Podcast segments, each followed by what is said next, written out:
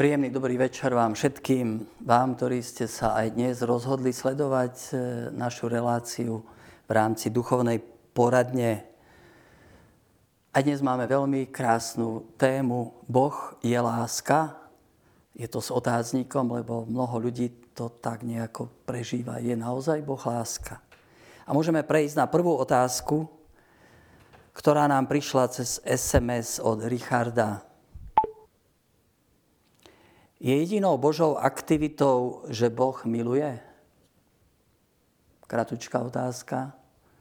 Najskôr som ju tak trochu ignoroval, a, ale potom ma akoby tak vyprovokovala, že predsa je krásne hovoriť o Božej láske. Podeliť sa touto láskou, možno ako ju ja prežívam, ako je to s tým, že Boh miluje. Samozrejme, je to pre nás vždy tajomstvo. Už tá láska pozemská je, je veľkým tajomstvom, o čo viac láska Boha. Boh miluje, lebo keby prestal milovať, prestal by byť Bohom.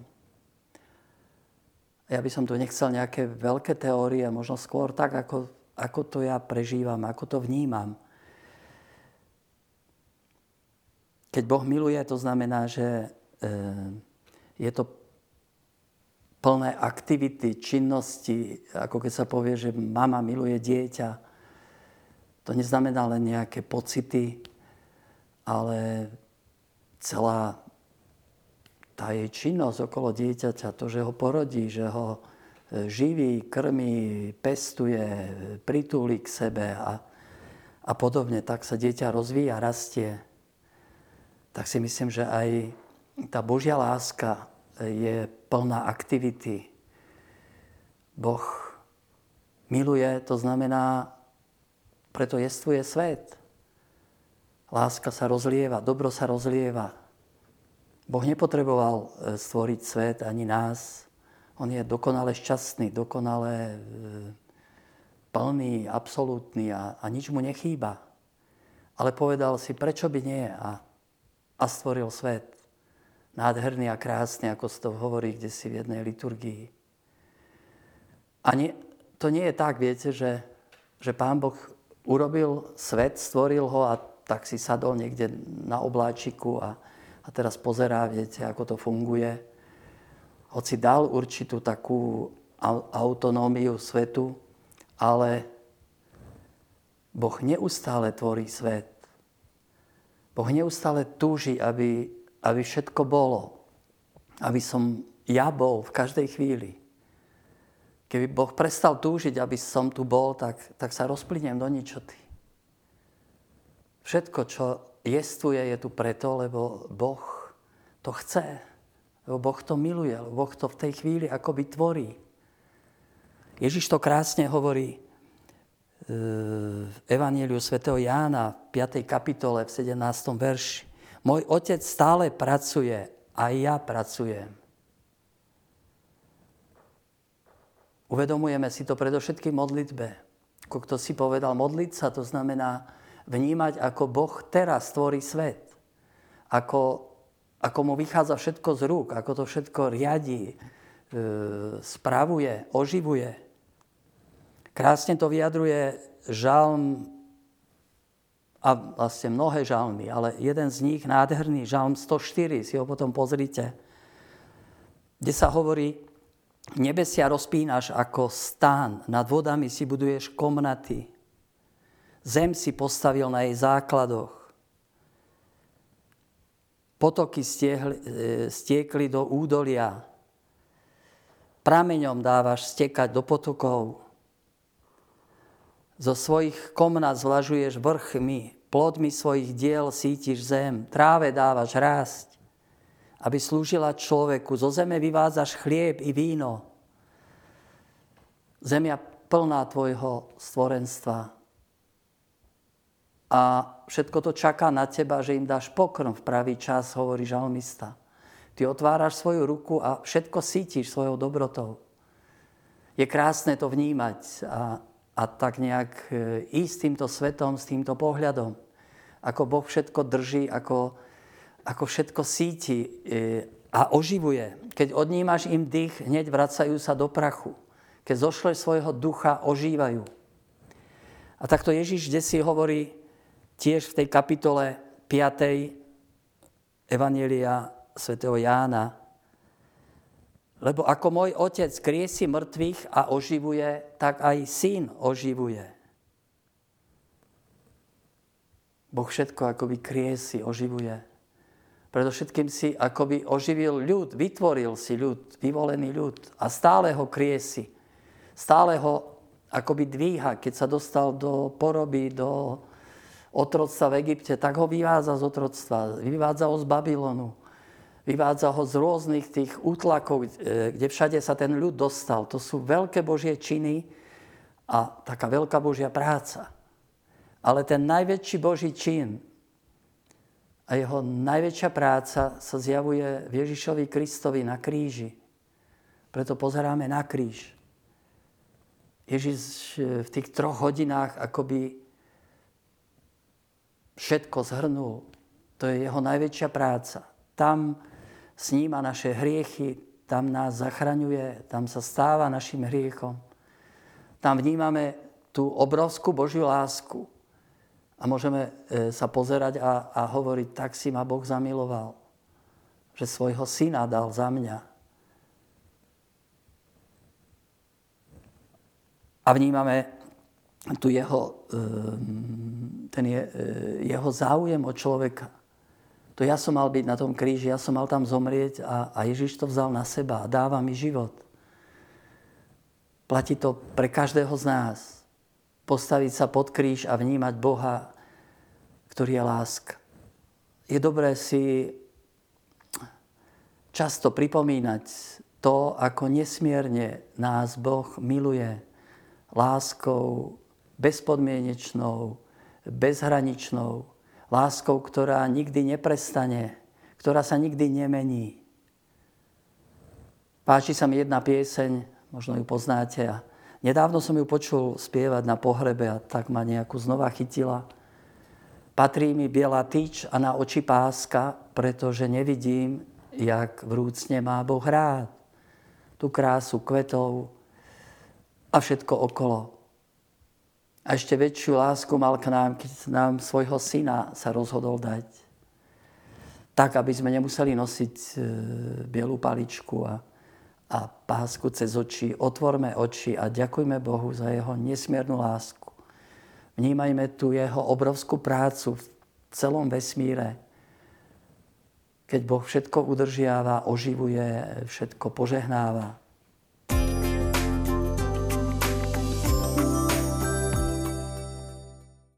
Tak, milí diváci, v rámci našej témy Boh je láska, môžeme prejsť k druhej otázke, ktorá nám prišla od nášho diváka Ivana mailom. V Novom zákone sa mi Boh javí, ako by bol úplne iný Boh. V Starom zákone sa mi zdá veľa krutých činov. Prosím, poradte. Ďakujem veľmi pekne a prajem vám ešte veľa úspešných rokov tejto relácie. Tak aj my prajeme Televízii Lux. Áno, veľa ľudí má problém čítať Starý zákon a, a vnímať to, že Boh je láska. Poznám ľudí, ktorí akoby odložili e, tú knihu Starého zákona a hovoria, ja to nemôžem čítať, lebo, lebo mi to ruší akoby tú predstavu Boha, ktorý je v Novom zákone. Boh milosrdný, láskavý. Priznám sa, že aj pre mňa sú niektoré state také dosť tvrdé. Napríklad, keď Jefté obetuje svoju vlastnú dceru potom, ako vyhral boj. Alebo ako Jehu pobil tak zákerne tých Bálových prívržencov v ich chráme pod vodom.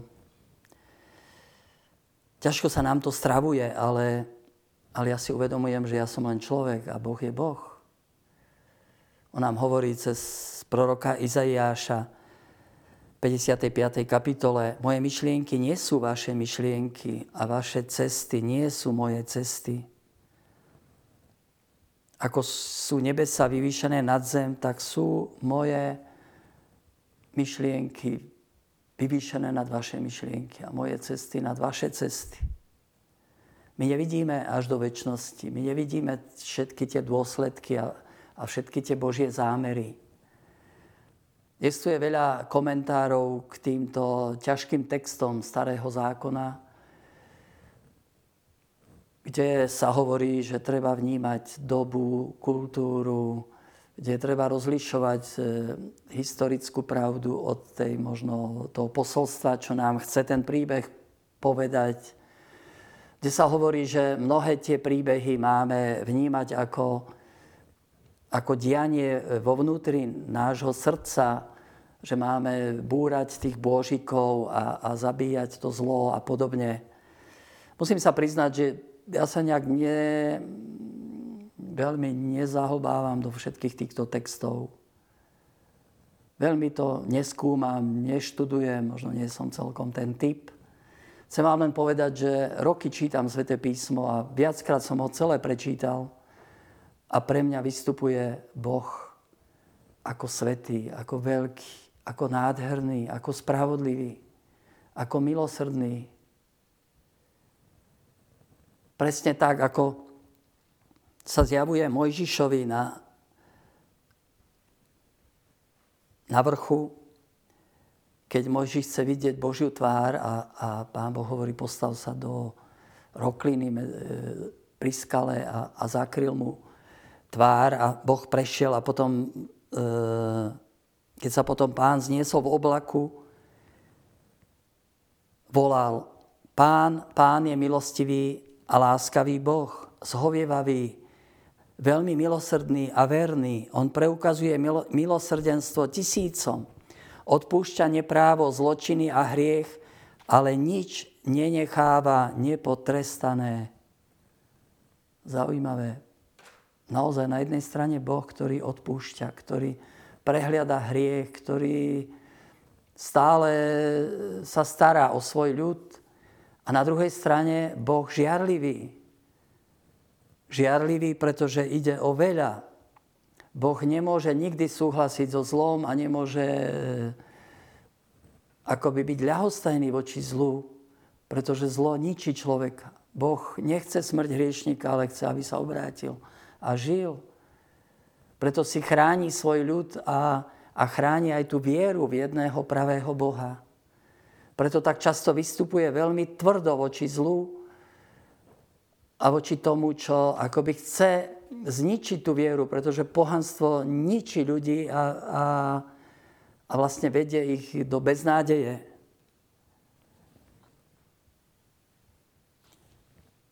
Áno, je Boh milosrdný, láskavý, ale aj Boh žiarlivý.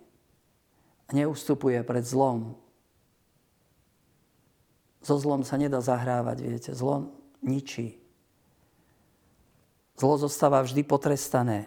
Alebo lepšie povedané, akoby samo sa potrestá, viete.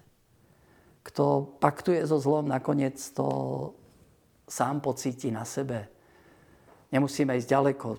Treba sledovať aj naše dejiny, aj udalosti okolo seba. Boh nechce smrť hriešnika, chráni ho a vychováva nás.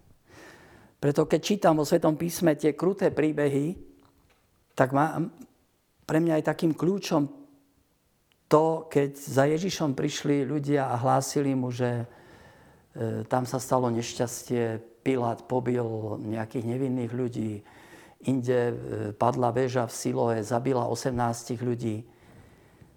A Ježiš hovorí, myslíte si, že tí ľudia boli horší ako ostatní ľudia? Ale ak sa nebudete kajať, všetci podobne zahyniete. To je vážna výzva od Ježiša. Ak sa nebudete kajať, neobrátite, tak všetci rovnako zahyniete. Či takou, alebo inou smrťou. Ale zahyniete na veky. Aj my dnes počúvame také, či iné zvesti a tragédie. A to všetko je pre mňa výzva. Obrátiť sa ešte viac k Pánovi. Uvedomiť si, pred akým zlom sa mám chrániť. Aké zlo mi hrozí. A ešte viac sa zjednotí s Ježišom, ktorý premohol zlo a vstal z mŕtvych. Lebo tým víťazstvom, ktoré premáha svet, to je naša viera. Viera v Boha, ktorý je láska.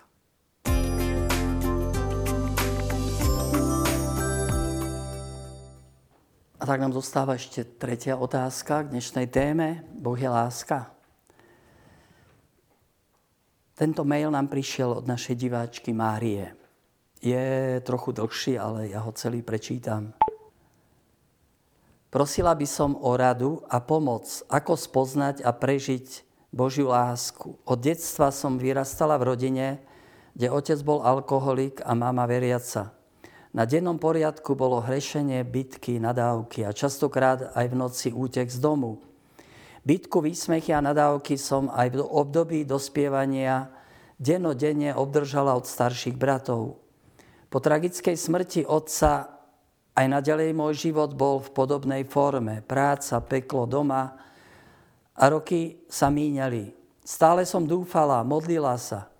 Občas aj postila za obrátenie našej rodiny. Ale nič sa za tých takmer štyridsať rokov nezmenilo. Už som po tých rokoch tak vyčerpaná, že sa už iba pýtam, Pane Ježišu, dokedy ešte? Veď smrť by bola iba pre mňa vykúpením z toho celoživotného pekla. A som dúfala a verila, že časom sa určite niečo k lepšiemu zmení, ale nič. Jedinou nádejou je, že po smrti sa moje srdce nasýti pohľadom na teba, Bože môj. Naschvál som nechal celý tento dlhý mail, aby sme si možno uvedomili taký výkrik človeka k nebu. Človeka, ktorý je utrápený, človeka, ktorý je zlomený. A myslím si, že takých ľudí je pomerne veľa. A my tak nejako ani nemáme veľmi odpoveď, ako skôr sa často modliť aj za týchto ľudí. Aj za vás, Mária, naozaj som sa modlil v poslednej dobe. Tak sa mi pripomína príbeh starozákonného Jóba, ktorý sa ocitol vo veľmi ťažkej situácii, vyhodený kdesi na smetisko. Keď hovorí, bojom je život človeka na zemi, keď líham, vzdychám. Kedyže už stanem? A keď stanem zasa, kedyže už sa zotmie? A do súmraku sa iba zmietam. Keď volám k tebe, Bože, neodpovieš mi. Sú to veľmi odvážne slová, ale bolesťou zlomený Jób hovorí s Bohom, volá k Bohu.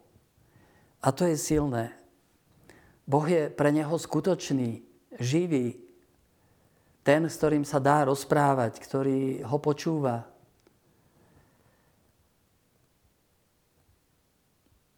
A preto si dovolí aj, aj dosť tvrdé slova, keď hovorí, prečo som nezomrel v lone matky, prečo som vôbec prišiel na svet, na čom je e, tento život, keď sa tu tak trápim. Podobne aj vy, Mária, voláte. Už som tak vyčerpaná, že sa už iba pýtam. Pane Ježišu, dokedy ešte to trápenie? Koľko je tu silnej viery? Koľko ľudí, viete, odchádza od Boha, keď sa cítia sklamaní a, a už nechcem ani počuť, ani s ním nerozprávam, ani, ani už nezajde do kostola. Už akoby nemal čo čakať. Ale aká je tu úprimná modlitba? Prežívam ju s vami, modlím sa za vás, aj za mnohých. Keď sa pýtate, Pane Ježišu, prečo? Pane Ježišu, dokedy? A vidím, ako nebeský Otec vás počúva a často pláče s vami. Neviem prečo, je tu ten mrak, ktorý vám bráni vidieť ho, vnímať ho. Ale viem, že že vás chce objať a hovorí, Mária, si moja milovaná dcéra, poznám tvoje slzy a raz ti ich zotriem z očí.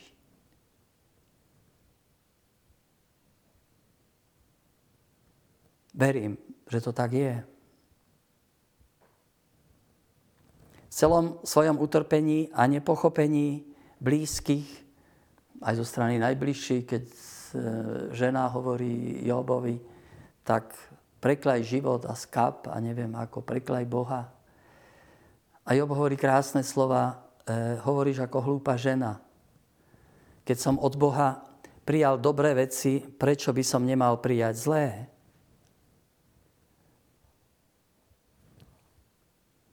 A v celom tom svojom trápení a nepochopení Jób predniesie ten úžasný výkrik dôvery v Boha. Neustále, viete, neprijíma tú útechu od ľudí okolo, ale ide k Bohu. Vždy sa dobíja k Bohu. Poznáme to, keď na pohreboch sa, sa spieva. A vždy ma to tak hlboko dojme. Ja verím, že môj vykupiteľ žije. Verím, že v posledný deň vstanem z prachu zeme, vstanem z mŕtvych a uvidím Boha, svojho Spasiteľa. Ja ho uvidím, uvidím ho na vlastné oči. Hlboko v srdci mám túto svoju nádej. Uvidím Boha, svojho Spasiteľa. Koho by to nedojalo, viete? Keď si uvedomíme, v akej situácii Jób volá k Bohu.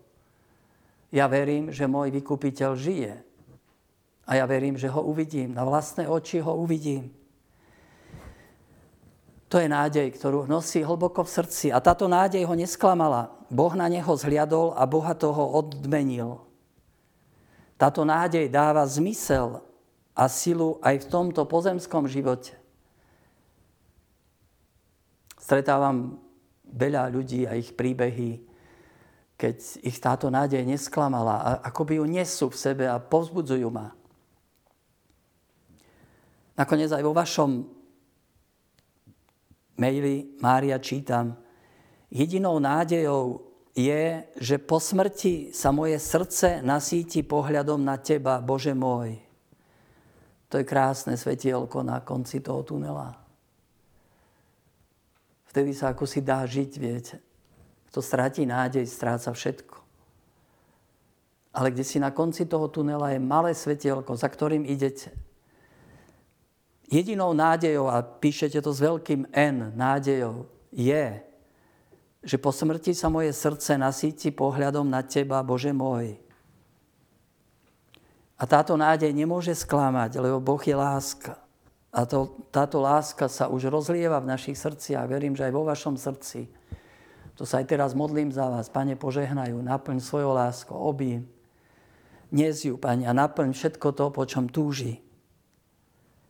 Modlím sa za vás všetkých, ktorí ste sklamaní životom, utrápení, opustení, a vyprosujem vám túto nádej, to malé svetielko na konci tunela, ktoré nemôže sklamať. A ono sa postupne bude rozjasňovať viac a viac, keď pôjdeme za ním. Spomente si, spomente si aj vy na mňa v modlitbách a verím, že sa všetci raz stretneme tam, kde už nebudú slzy ani bolesti, kde bude Boh, láska a, a všetkých bude naplňať láska. To je taký cieľ celej tej našej relácie. Boh je láska. Tú konečnú odpoveď dostaneme až vtedy, keď ho uvidíme z tváre do tváre a budeme mu podobní, naplnení nekonečnou láskou.